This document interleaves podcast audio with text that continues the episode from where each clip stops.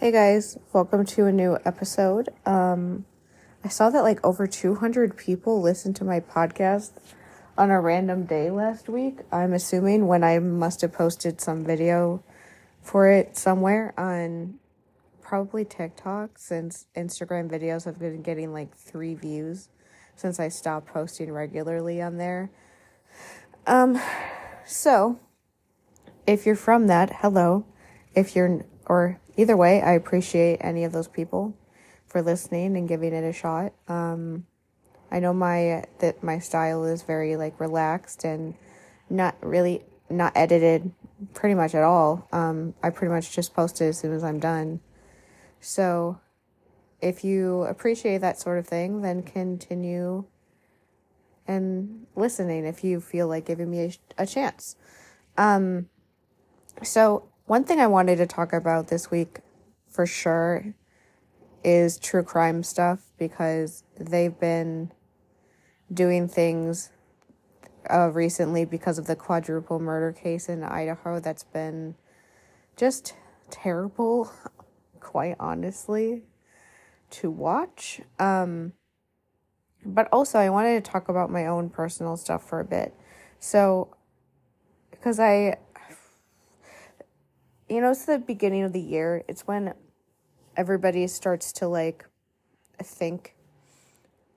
That sounds obvious. But it's the time when everyone kind of starts rethinking about goals, about what you want to do, about things like that. And so I've been thinking about that lately. And it's always hard because, for me, I just feel like for a really, really long time of my life, very great majority of my life, I had no idea what I wanted to do at all. I would have ideas about jobs, but I would change my mind really often.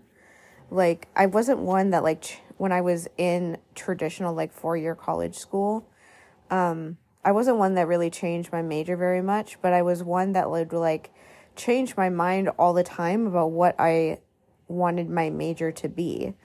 And maybe that's partly because of being autistic and having a lot of interests and just being somebody who likes to research things and look things up and learn about new things and can get interested in a lot of different things. So, just me even thinking about it right now. I like making art, doing paintings and stuff. I like learning about art. When I was a freshman?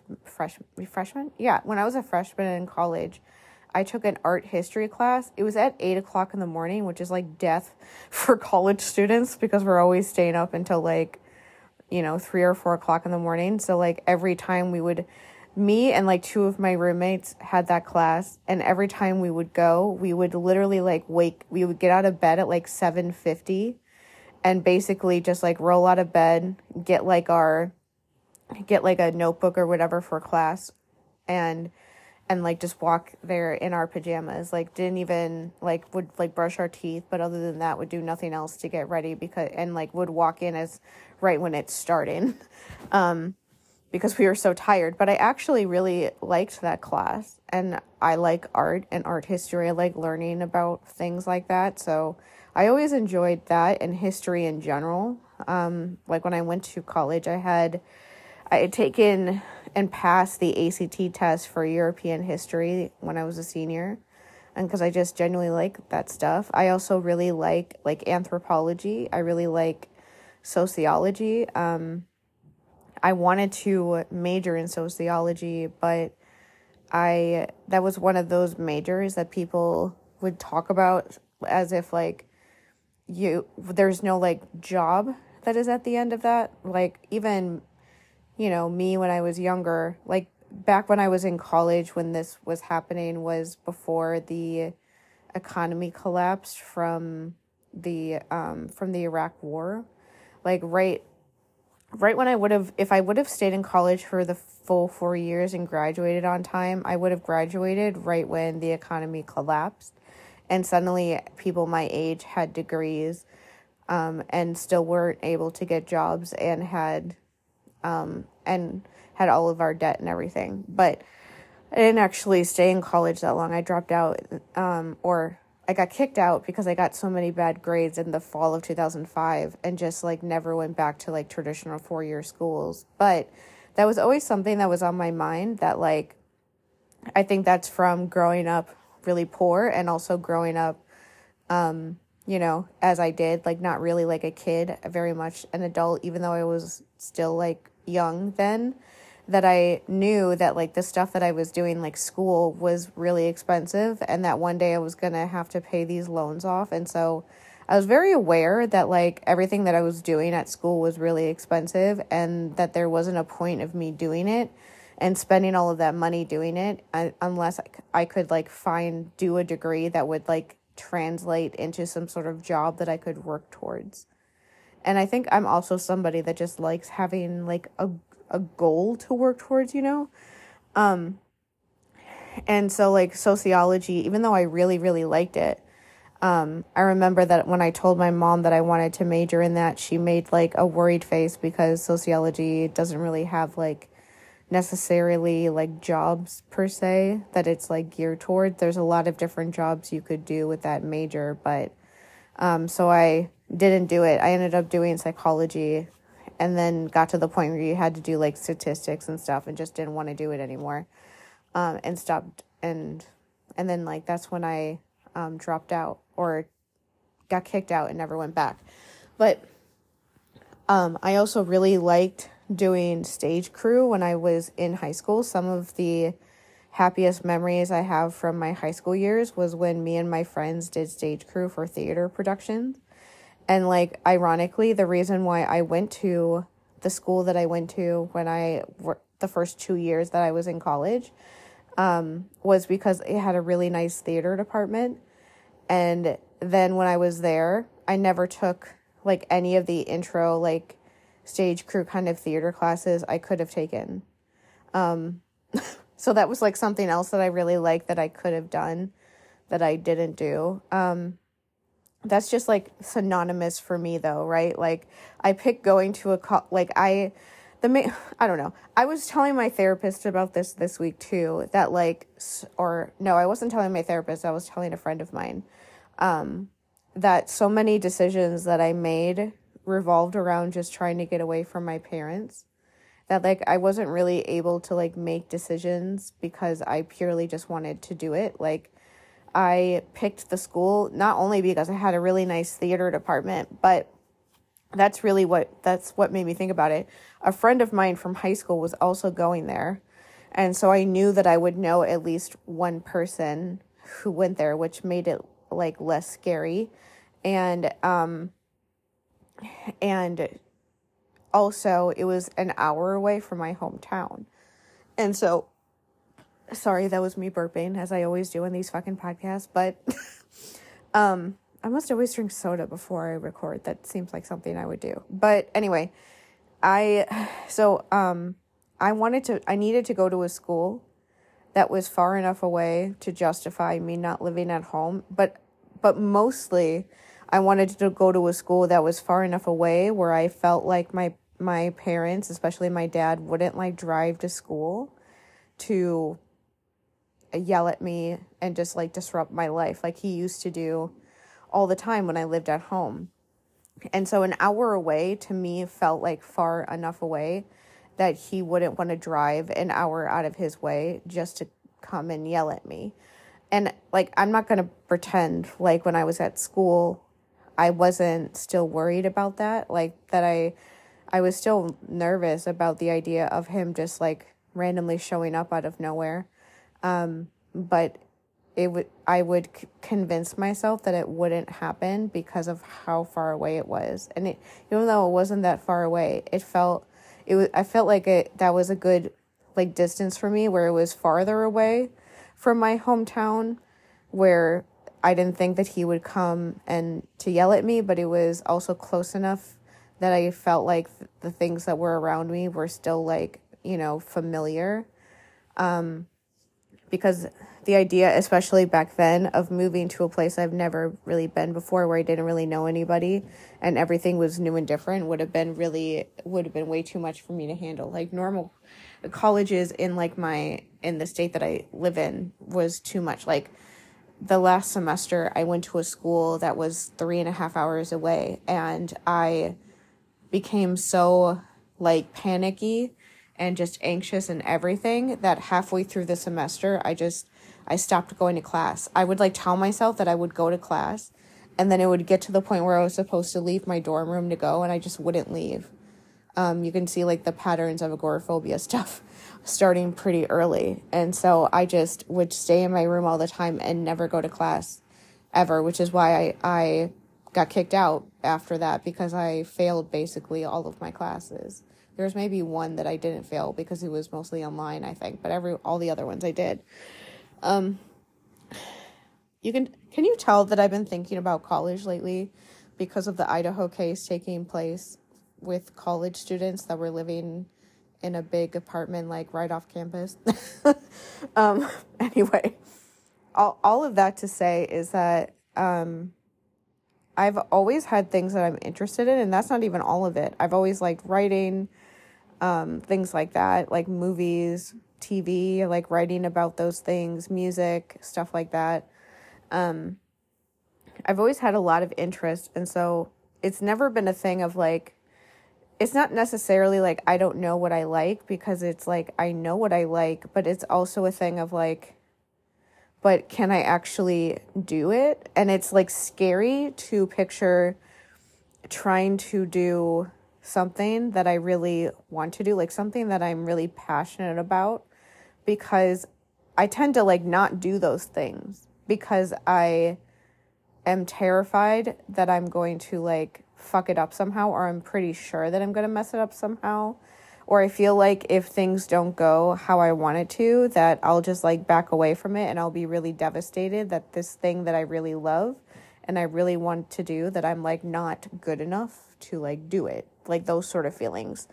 Like for an example, what I was talking about with the college I went to because they had a really great theater department, and I loved doing stage crew when I was in high school. It was like my favorite thing about high school pretty much, and where a lot of the friends that I made, where we became really good friends and became really close. Like some of the only like stereotypical like kind of high school memory sort of stuff that I have are about doing stage crew things. So the whole reason I went to that school is because I could do stage crew there, and I could have tried to like take classes about it and be involved in the productions there and stay involved in that world and see if I could have gotten a job. But I didn't even try. I was scared. I was honestly scared to like take a class in something that I really, really loved at the time, that had really good positive memories attached to it, because I was afraid that I wouldn't be able to do it,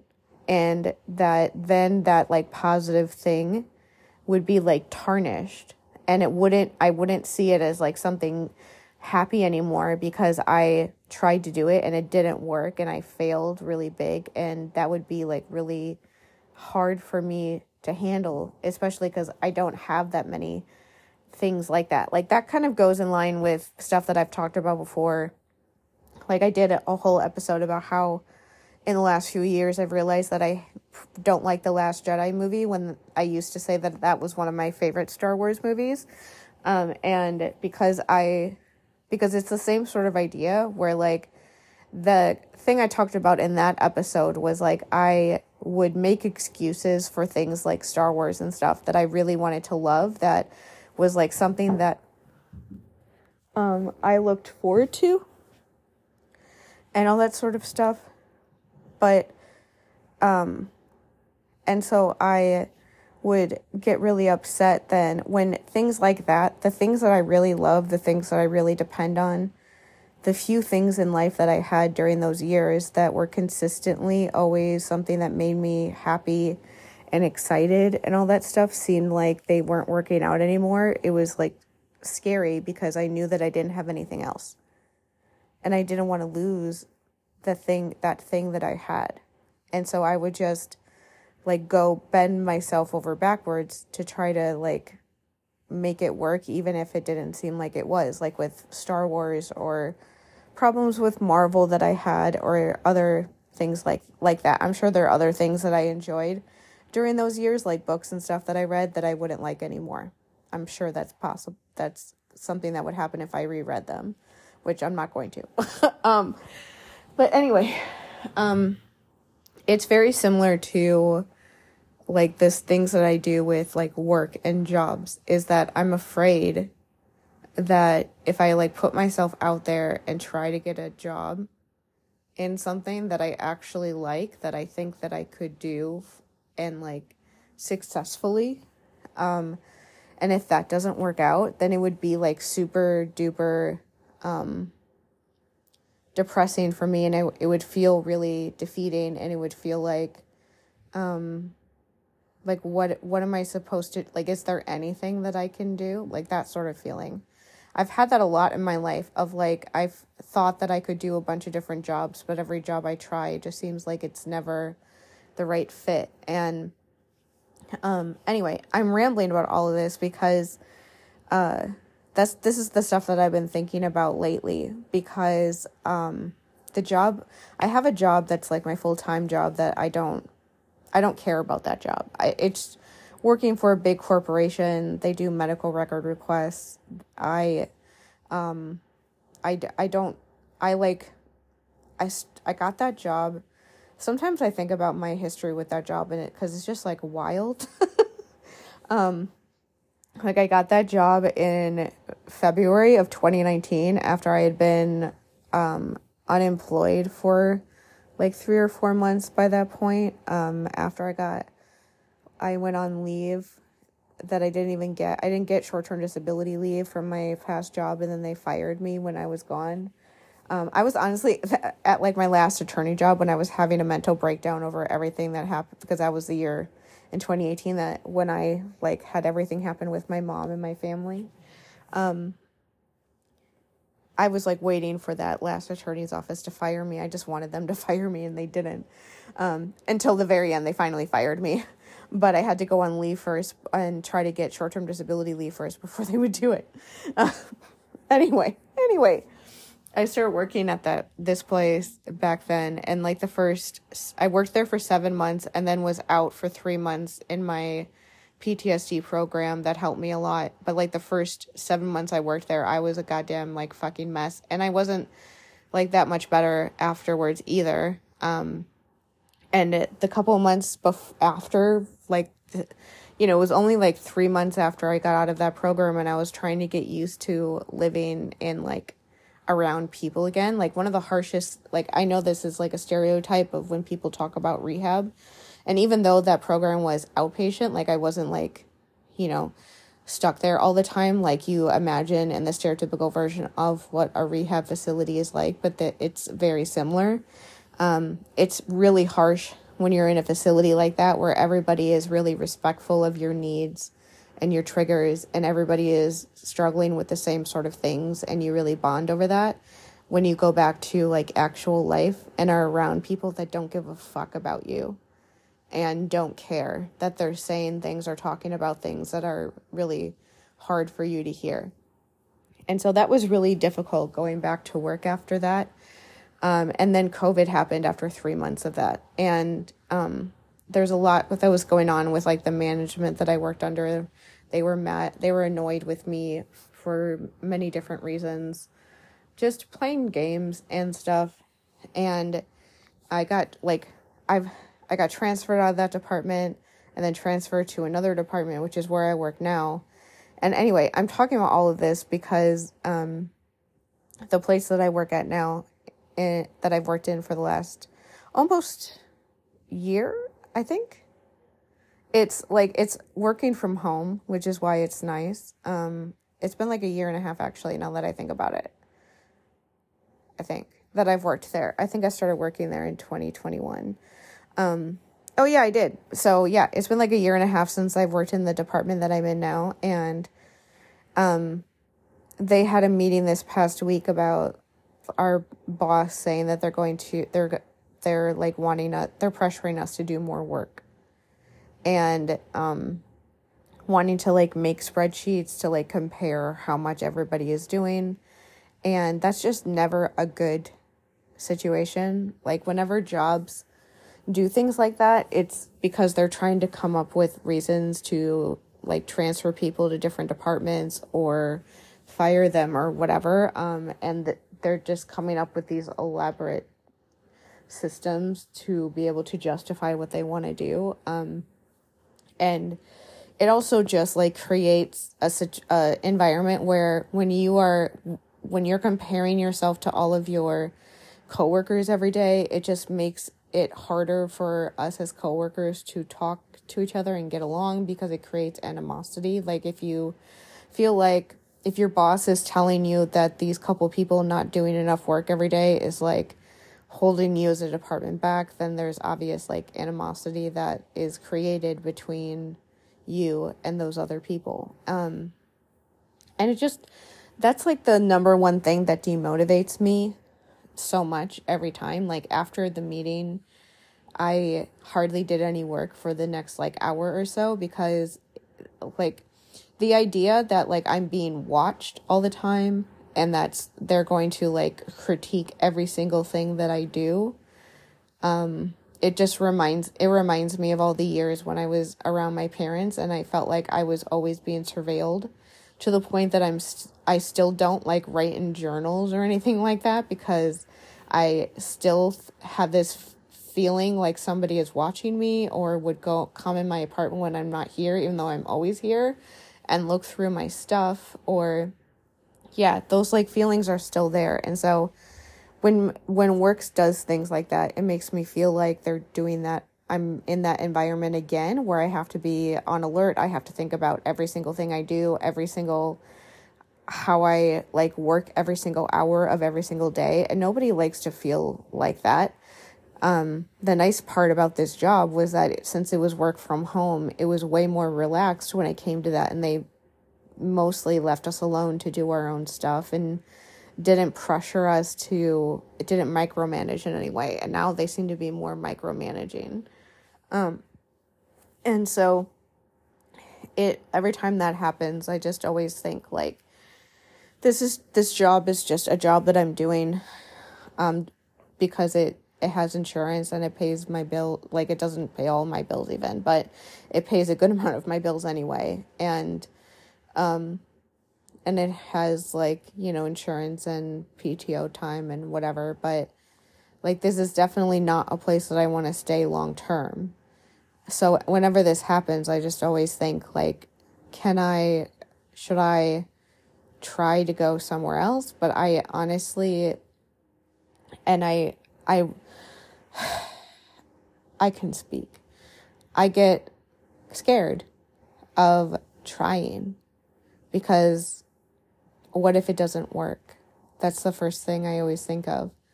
And I know that that's, like, the part of me that is still really hard on myself, that I'm expecting myself to fail.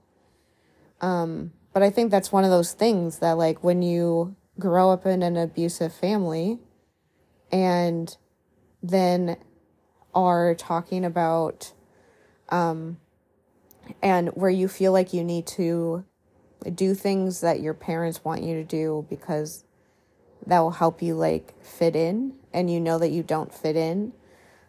It's really terrifying to imagine doing things that you really want. And because most of the things that I've done in my life, like, job-wise or anything-wise, were things that other people told me to do, not things that I necessarily wanted to do myself, because I was always too afraid to try those things. Those things never worked out. So then I think, like, what if I'm wrong and this thing isn't right for me? And I end up failing at another job again. Like, this is a very specific, like, fear for me, at least. But one reason why I tend to struggle with this is that, that was what my dad was like. Like, my dad had the same job.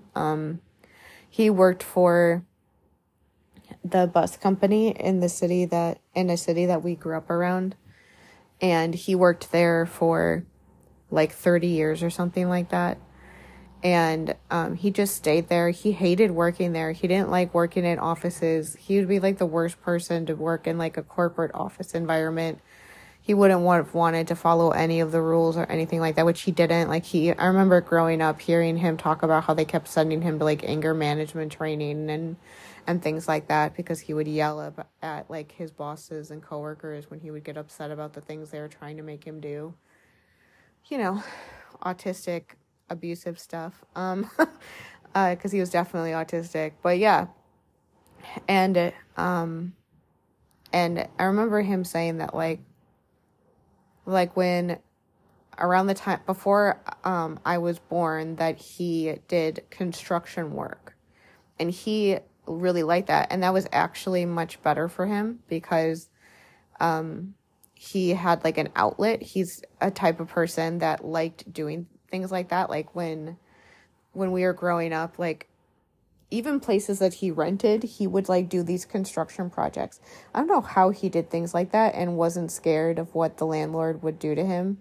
But he would do like, he was always kind of doing things like that, like putting things up on his walls or trying to build new things, building motors for boats and stuff he would buy and trying to put things together. He always had stuff like that he was working on. And so, like, I just from knowing him and also knowing myself, because I'm very similar to him in a lot of ways, doing something like construction where he's outside, where he can like, where he has like a clear task that he has to do every day, something that helps, like, keeps his hands busy and like kind of gets out some of that energy, instead of sitting in an office chair all day, was like much better for him.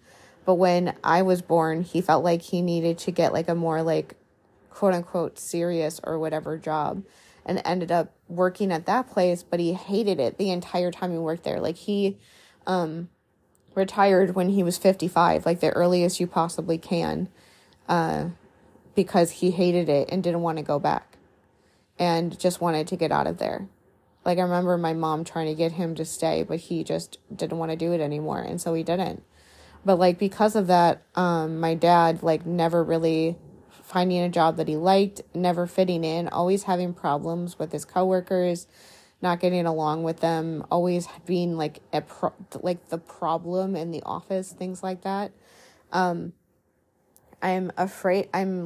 It's, like, a fear of mine that I'll end up like him, that I'll end up not finding something that I'm good at, that I'll never find the right thing for me, that I'll never find a job that I'm happy, or find a place with coworkers that I get along with. And every time I started a new place, it seems okay at first, but then things always end up going shitty eventually at some point. And so I get afraid that that's what's going to happen to me. And I don't want that to happen to me, to be quite honest, obviously.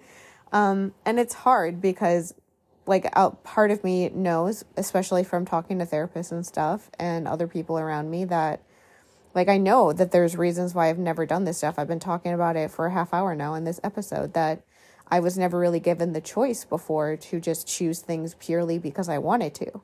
I was choosing things to get away from my parents or my family. I was choosing stuff that I thought would, lead to me having a job and something that I thought that I could do, that I was pretty good at. But I wasn't going for any of the things I really passionately cared about, because I was so terrified that they wouldn't work out. And then, you know, everyone in my family would tell me that I was a failure. So I know why this stuff has happened, but it's also one of those hard things to completely get over or get away from that fear, because so many times I've thought that this, like, no, this thing will be the thing that I'll be good at, and if this thing will work out, and then it doesn't, and I'm like, okay, am I good at anything? Like, is there anything that I'm good at?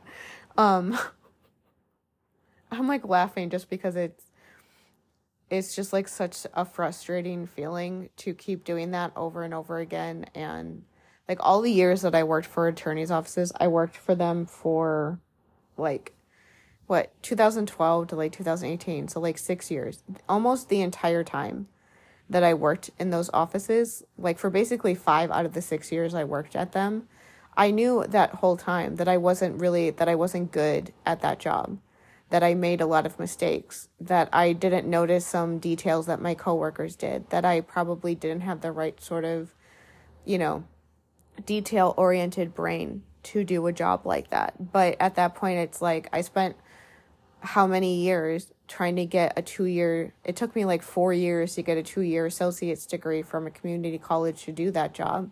I had student loans that I was like attempting to pay off anyway. And this was like the only job that I could go for. And it was also a thing of like, my dad told me to do this job, and my family, like my mom, my sister, and him, thought that I could do it. And so I didn't want to have to admit that after all of that stuff and after all of that work, that job wasn't right for me either, after all of the stuff that I did to get it, and feeling like, I don't know, it just felt like an embarrassing thing. And it's especially hard because my mom and my sister are teachers, and they both have always liked being around kids. They picked that job pretty quickly and succeeded at it. And so it's that whole scapegoat thing of always feeling like you stand out in some way, that you're always different than everybody else. And the way that like my mom and my sister had, before she ended up making her major teaching, she was doing a business major. And either one of those things she would have been really great at. Like my sister would have been like the best project manager for some company that's ever existed. She loves planning things, and she's so good at it, and really good at like managing people and like keeping on top of everything and all that sort of stuff. But she's also a really great preschool teacher too. And so like either way, she knew what she wanted to do and is really good at it. And so, and she's always been really good at those things. And so me felt like, why can't I find something like that? And so anyway, I'm saying all of this because the issue with my job is every time I get to this point, I'm like, should I try to apply for jobs that are in like the social media marketing world? But then I get scared of like, what if I get a job at a place like that, for a business like that? Most jobs like that are work from home. So what if I get a job in that arena and then I don't do a good job at that one either? Like, what would I do? Like, earlier this week, the friend that I work for sent me a job application on LinkedIn for a job that I feel like I could do. For people who do that sort of work that might know what this is someone who link builds. And so basically what that is like the way that different businesses and whatnot show up on Google, like some of the businesses that show up on the front page or first page of Google and stuff like that is because they pay a bunch of money to Google for ads, but that can get really expensive. And so if you want to try to find a way to not pay all of that money on ads, but still be seen, you do link building, which is where you contact like companies or businesses, whatever, that are like similar to kind of what your business is, where they'll like write articles about your company. They'll like, you know, write a blog about it. They'll put you in a video. They'll do whatever. And every time, and how Google works is that the more times that your link is posted on the internet, the higher your like website gets listed when people search for things. And so like, for an example, like one of the companies that I help my friend work for right now is a company of basically like fishermen that have very like sustainable fishing for, and they are a seafood company where they like send you frozen, really fresh things of like salmon, shrimp, stuff like that.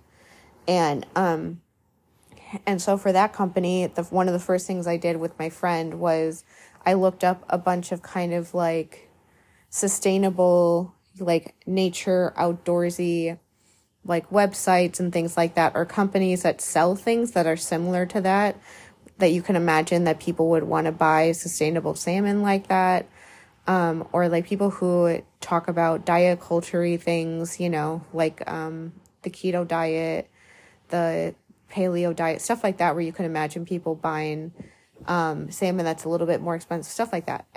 And just like made a list for her to contact to see if they would post an article about us for them to move like our website up in Google. And so that's basically what that job would be. And I do like doing stuff like that in general. Like, I like looking stuff up and finding new things. I like researching stuff. So it's possible that I would be good at that job, but I'm like terrified to even send in my application for like an interview. Even though there's no guarantee that they would actually hire me, I'm just scared that what if I get that job and I try doing it and then the social media marketing job doesn't work out for me either. And this is like one of the few jobs that I feel like I could do because it's still creative. It's work from home. All I need is my computer. I don't need to talk to anybody. And yeah, so if that doesn't work out for me, then it's like, what else can I do?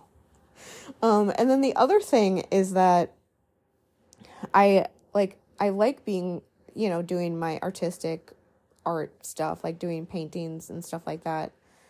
Like the dream, like the ultimate dream for me would be being able to make a living off of selling my paintings in some way. Like the website that I use, you can get them put on like anything you can imagine, a t-shirt, a coffee mug. You can get like prints, you can make tapestries to hang on your wall. You can even get like blankets of them. Like, I ordered one the other day and I want to order another one just because it's cool to have a nice, comfy, warm blanket with my own art on it. That's just fun. And so, but like the commissions I get when like a friend of mine bought one of those blankets and I get like $2 back because I keep because most of the time for that website, it's just me buying my own stuff to give to myself or give to friends for presents or family or whatever for presents for Christmas. So it's like, people aren't going on there to buy it. So I keep it the cheapest it can, not only so it's cheapest for me to buy that stuff, but also I don't want that if anyone ever wanted to buy anything, I don't want it to be inaccessible. So I keep it cheap for anyone else who might run into it and for whatever reason buy it too. And so that's like the dream of that happening, but I don't know how that could ever happen. Like, part of me is like, I've been saying this, you know, I thought I was going to talk about true crime this episode, but I don't think I will because this is something that I'm now spending the whole episode talking about. Anyway, but that's like one of those things of like, there are certain things that I know that I could do. Like I could take like the official Google certification for how to use their like analytics for social media stuff. It's free if you like literally Google it and put it in. It's like a free like 8-hour course you can take, but you know a lot more when you take it, and it looks good on like a resume if you have that, if that's what you're wanting. And so I know that I could take that class and use what I know from what I've learned at my job so far to do social media marketing for myself, if I wanted to, but I'm more like just afraid. Like I said, that's like the whole thing is I'm afraid of trying that and it not working out, especially because in like 2020, like I feel like this probably would come up. I'm pretty sure this would come up.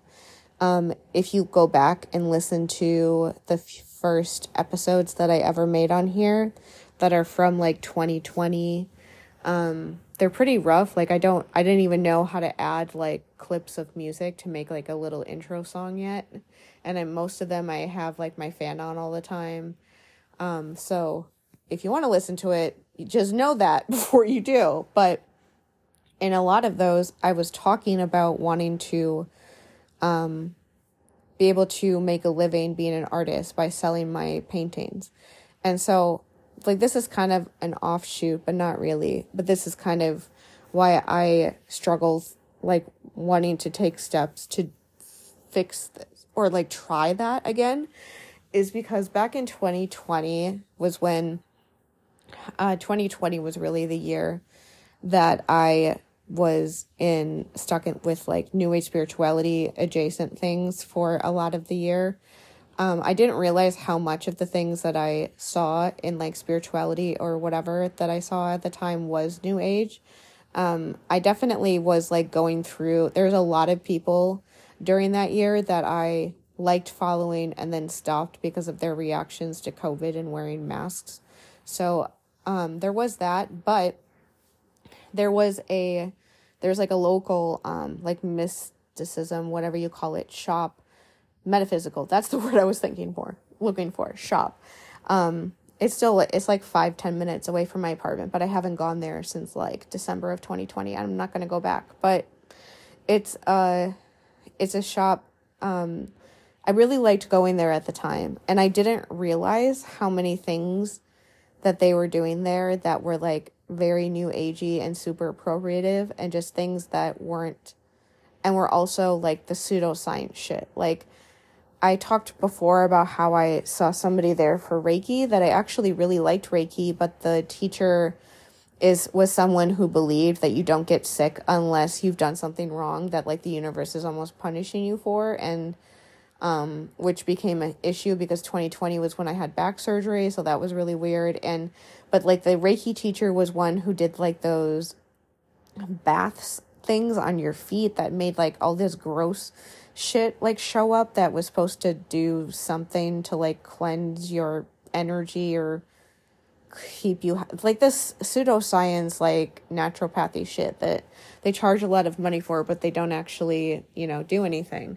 But they had a lot of groups there that at the time I was interested in, but it was like learning about all these different cultures and how they did spirituality things and all the people teaching them were all white, and none of them should have been teaching stuff about like ancient Egypt cultures and like all these other cultures like that. It was all very like fear-mongery. Like I stopped wanting to go to that Reiki teacher because I realized that no matter what was happening, she always would post things making people feel afraid. And I just realized like you're posting that because if people are afraid and feel like they need to cleanse their energy, they'll come to you to get Reiki done. And it's like if you have to like lean on scaring people in order to be successful at what you're doing, then that I don't want to be a part of that. I don't like that at all. But back in 2020, the end of 2020, I hadn't quite completely figured that out yet. I was figuring it out, but I hadn't quite gotten there yet. And so there was the first like medium that I ever saw was at that shop, and I would see her on a pretty regular-ish basis in 2020. And so anyway, what I'm trying to, sorry that I'm like taking forever to talk about stuff. You can tell that this is stuff that bothers me because I like try to put off actually talking about the things that upset me because they upset me. But one of the times that I went and saw that medium in like the summer of 2020, when like my back was starting to have problems, but I was laid off from my job. I remember that one of the first readings I had with her, she was talking about how I had started painting, and I had like 2020, like the end of 2019 when I went to my Troom program, and we had an art class there. That was when I started doing more creative things like drawing and painting. That's where I got the idea of doing like the paint pouring painting, because somebody that I went to my program with talked about liking that style of painting.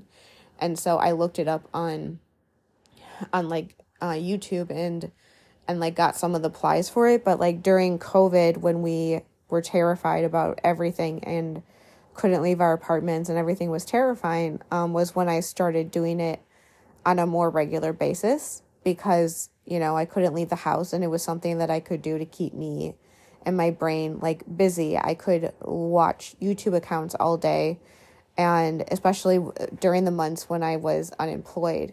it was just something that I could spend my time doing every day. It's what I still like doing. Like, I ran out of canvases the other day, and every day since then, I can like feel me being more anxious, because getting up every morning and like looking at a painting I did the night before, putting it up on the wall, taking pictures of it, and then figuring out like later on the day what new one I want to do and doing it and seeing if it turns out, is just really fun for me. And anyway, so when I went to go see this medium, she told me that basically that I would be able to make a living selling paintings, and that would be like the job that I would be able to do one day.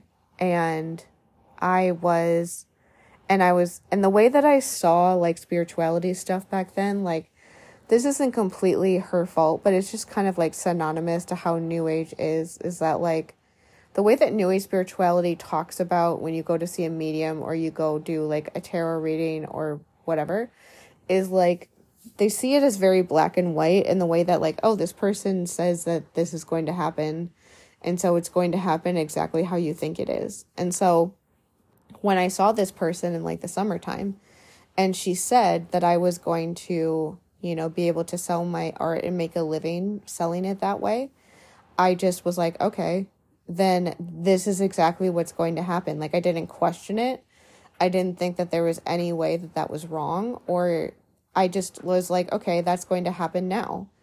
And so I like for a lot of like 2020, I like put in all of this, like I got like the account on the Fine Art America website that I use, and I spent money buying paint when I had like no money, not only because I loved doing it, but because I thought that it would like, I thought that somehow I would like, you know, maybe have a video or something go viral and I would be able to make a business out of it because she said that I would, you know? And so I felt like this was something that was going to happen like soon, and it was just a matter of time for it to start happening. And so I put in a bunch of effort trying to do that, and none of it like obviously worked out.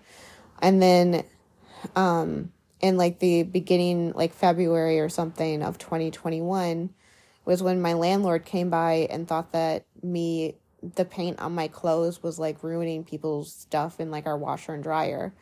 And so I just stopped painting altogether, because by then already I was already feeling like defeated. Like, I had gotten my hopes up about, you know, painting, that maybe I am good at this. Maybe this is something that people will want to buy, and this could be like my career. And that honestly is like the sort of dream career I could imagine ever doing, is doing something purely like creative and being able to like make a living off of that. And so by then, by like February, that hadn't happened, and it had been like, you know, it had been probably like 9-10 months since I had seen that person the first time.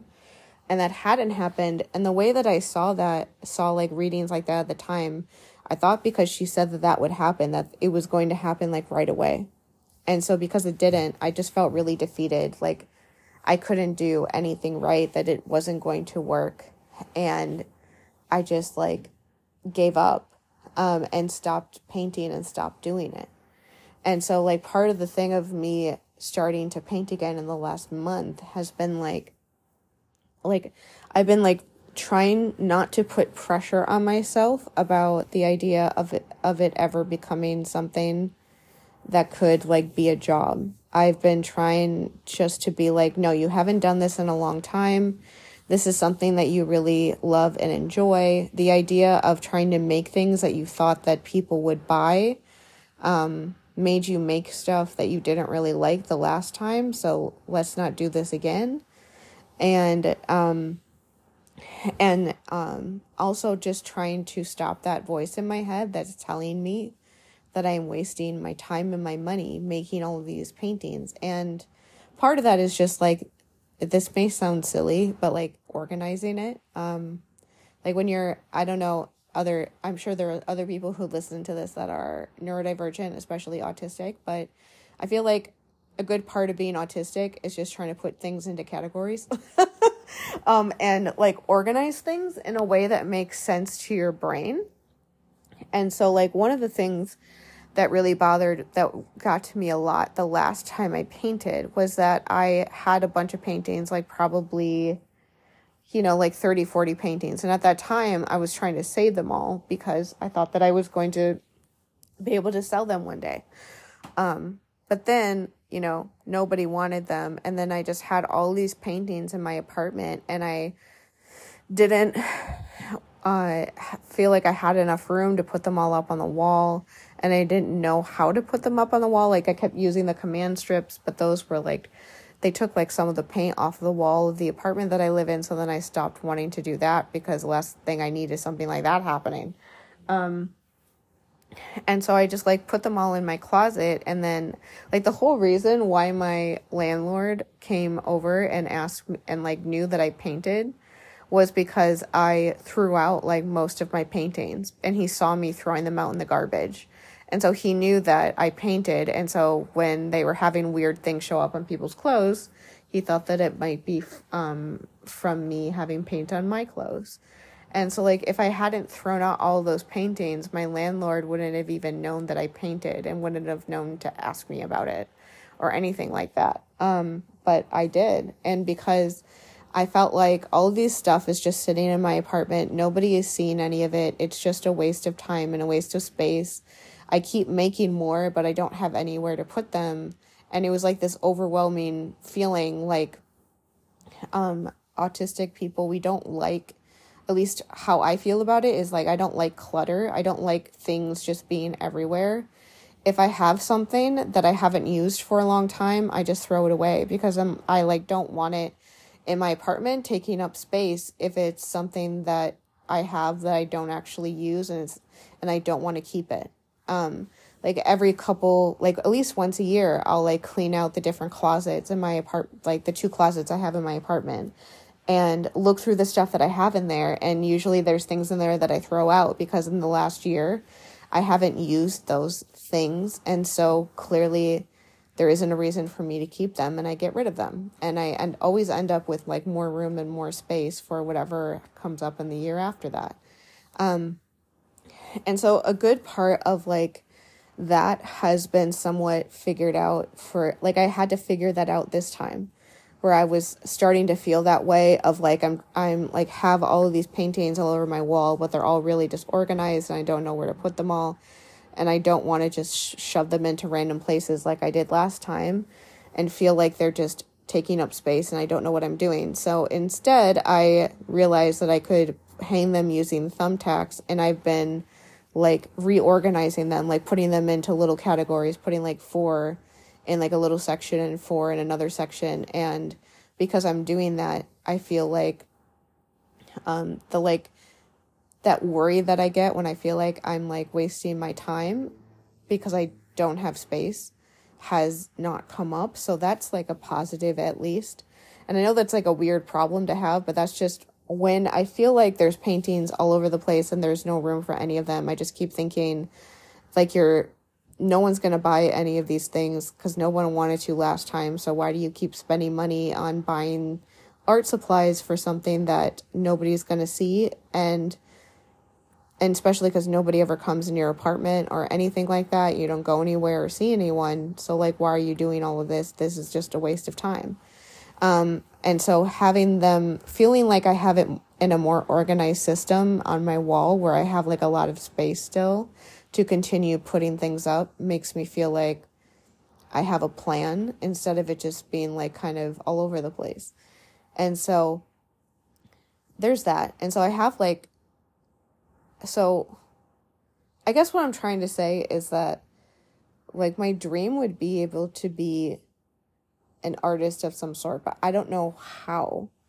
And also at this point, I'm scared to try again because of how much it didn't work last time. And I know that part of that is from the way that I saw it with like new age spirituality stuff. Like when you get like a mediumship reading and they tell you something like that, it doesn't mean that some things they do tell you in those readings are things that will happen recently, but they like, you can tell from how they're saying it, that it's something that will be something coming up soon. But a lot of things, at least in my experience, that they'll say, sometimes those are like long-term, like sort of goals. And so it's not necessarily that medium that I saw was wrong, but it also is a thing of like, I thought that it was going to happen then and it didn't.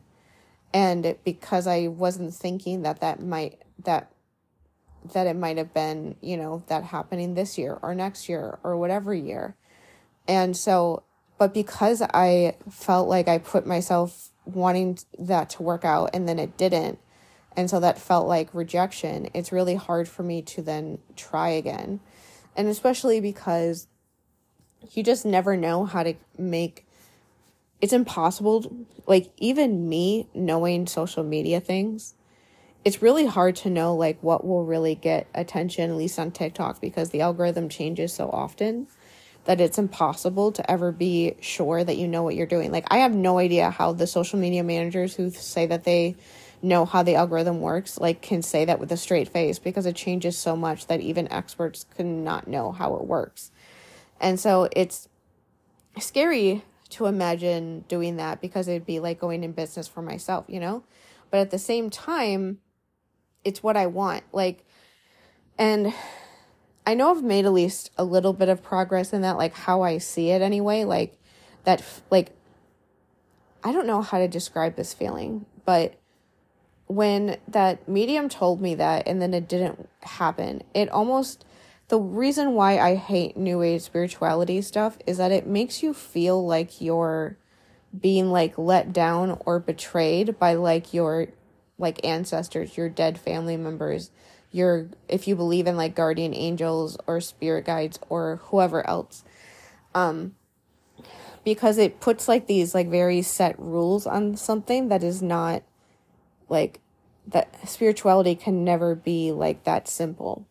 But they tell you that it is. And so for me back then, when that medium told me that I would be able to do an art career and sell my paintings for a living, and then I tried to sell my paintings for a living, and I felt like I was putting myself out there and like trying, and people could see that I was like trying to start like, you know, like Instagram accounts and Facebook accounts purely to like promote my art.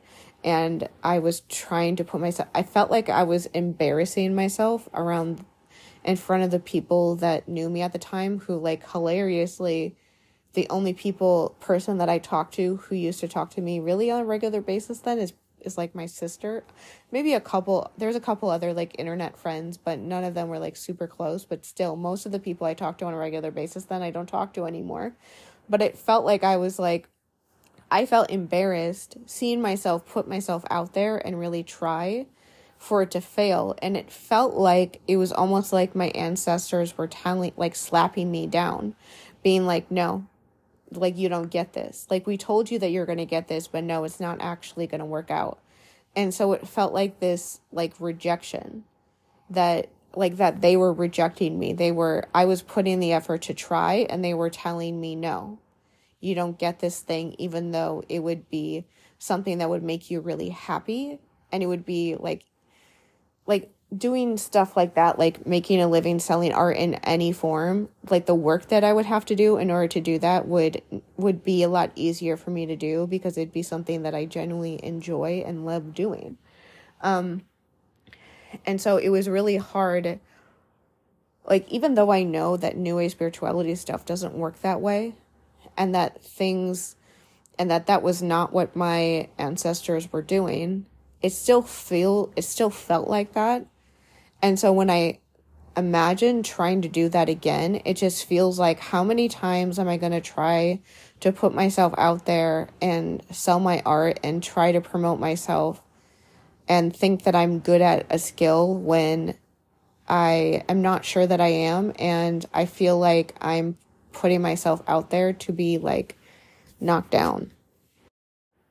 And this is really when I get, like, frustrated. Like, in 2020 and stuff, there was this one YouTube channel that I found that made, at the time, they made, like, mostly resin art, which was something that I would do if I had, like, the money and also the space to, like, do that. That's like something that you need like ventilation for, and you also need a bunch of equipment to even try to do it because it gives off like toxic fumes. So there's no way that I could ever do that in my studio apartment. But I watched that channel because the person who did it, I really liked their videos. They were just like kind of naturally creative and just trying and experimenting on different things. And as more time went on in 2020 and 2021, their channel, they tried different things. They tried like doing paint pouring like I do.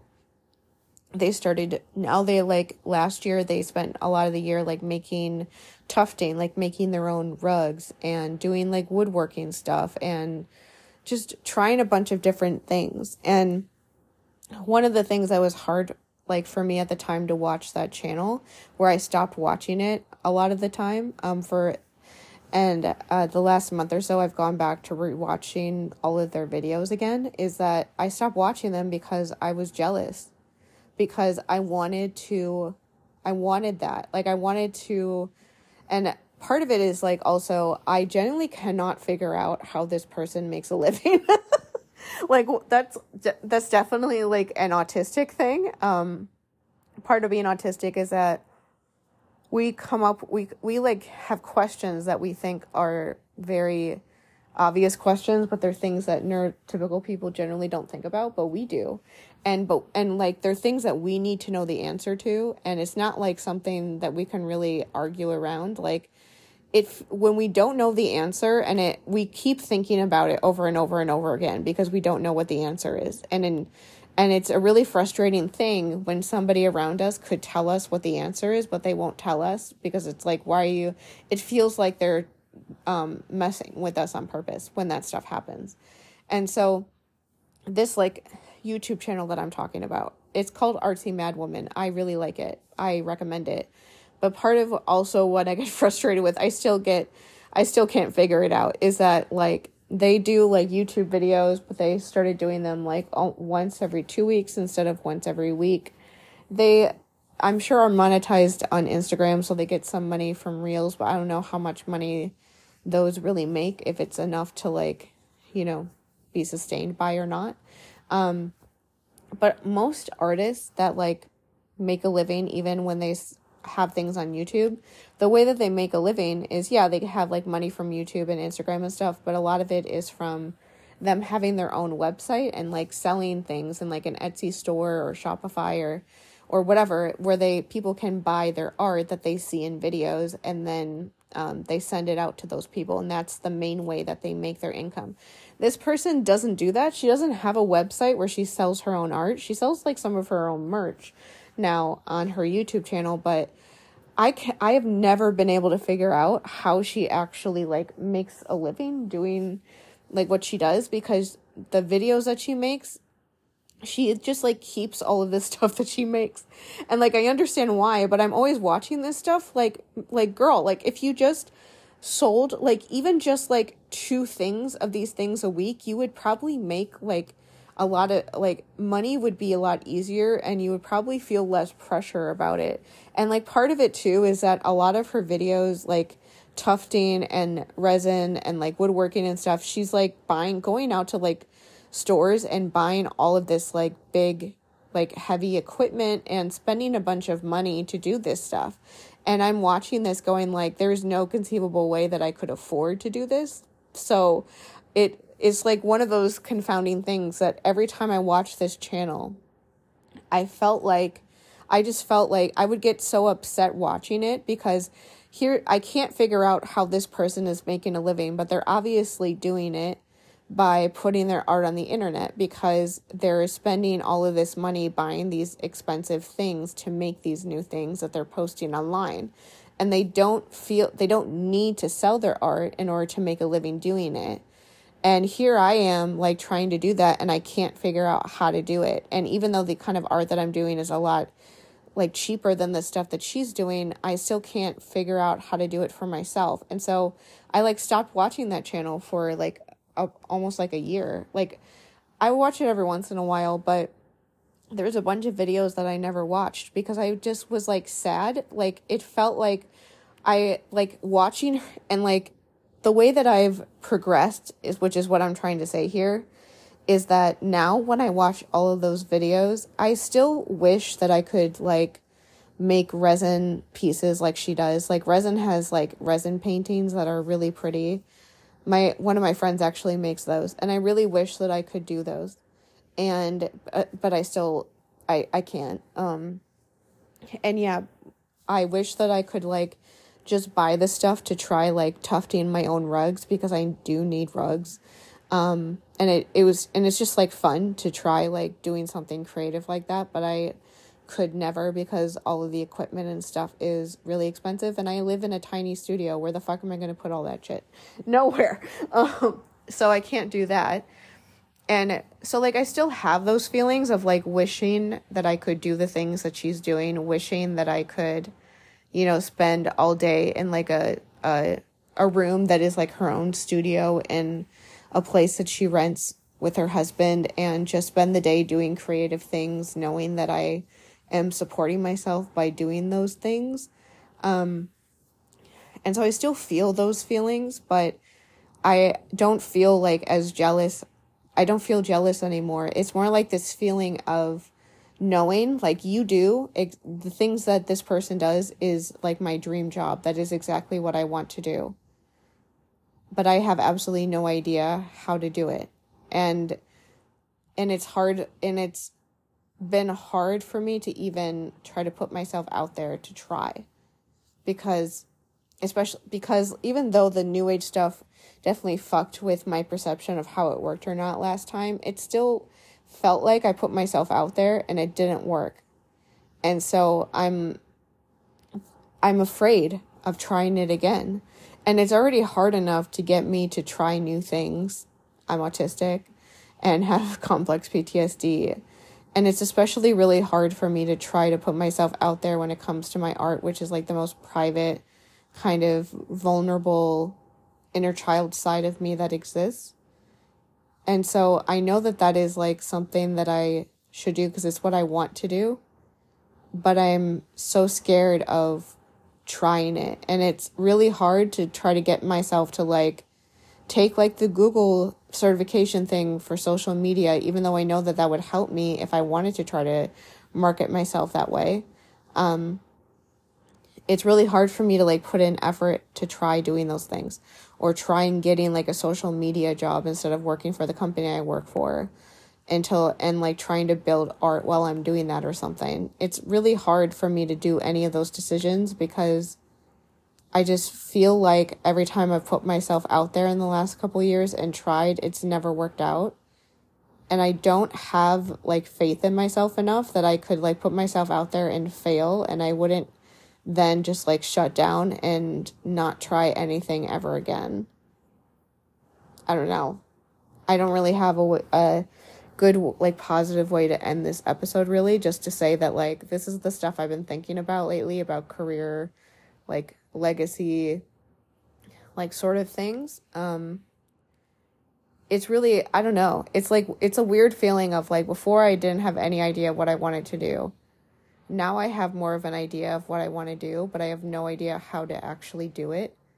And I'm also not convinced that I can actually do it. And I'm genuinely afraid that if I try doing this again and it doesn't work, that I'll be so devastated by it, something else that I really thought was the right thing for me not working, that I'll just, like, give up and just spend the rest of my life working for my shitty corporate America job that treats me like garbage, that puts me through a bunch of bullshit, and end up being like my dad one day. And I really don't want to do that.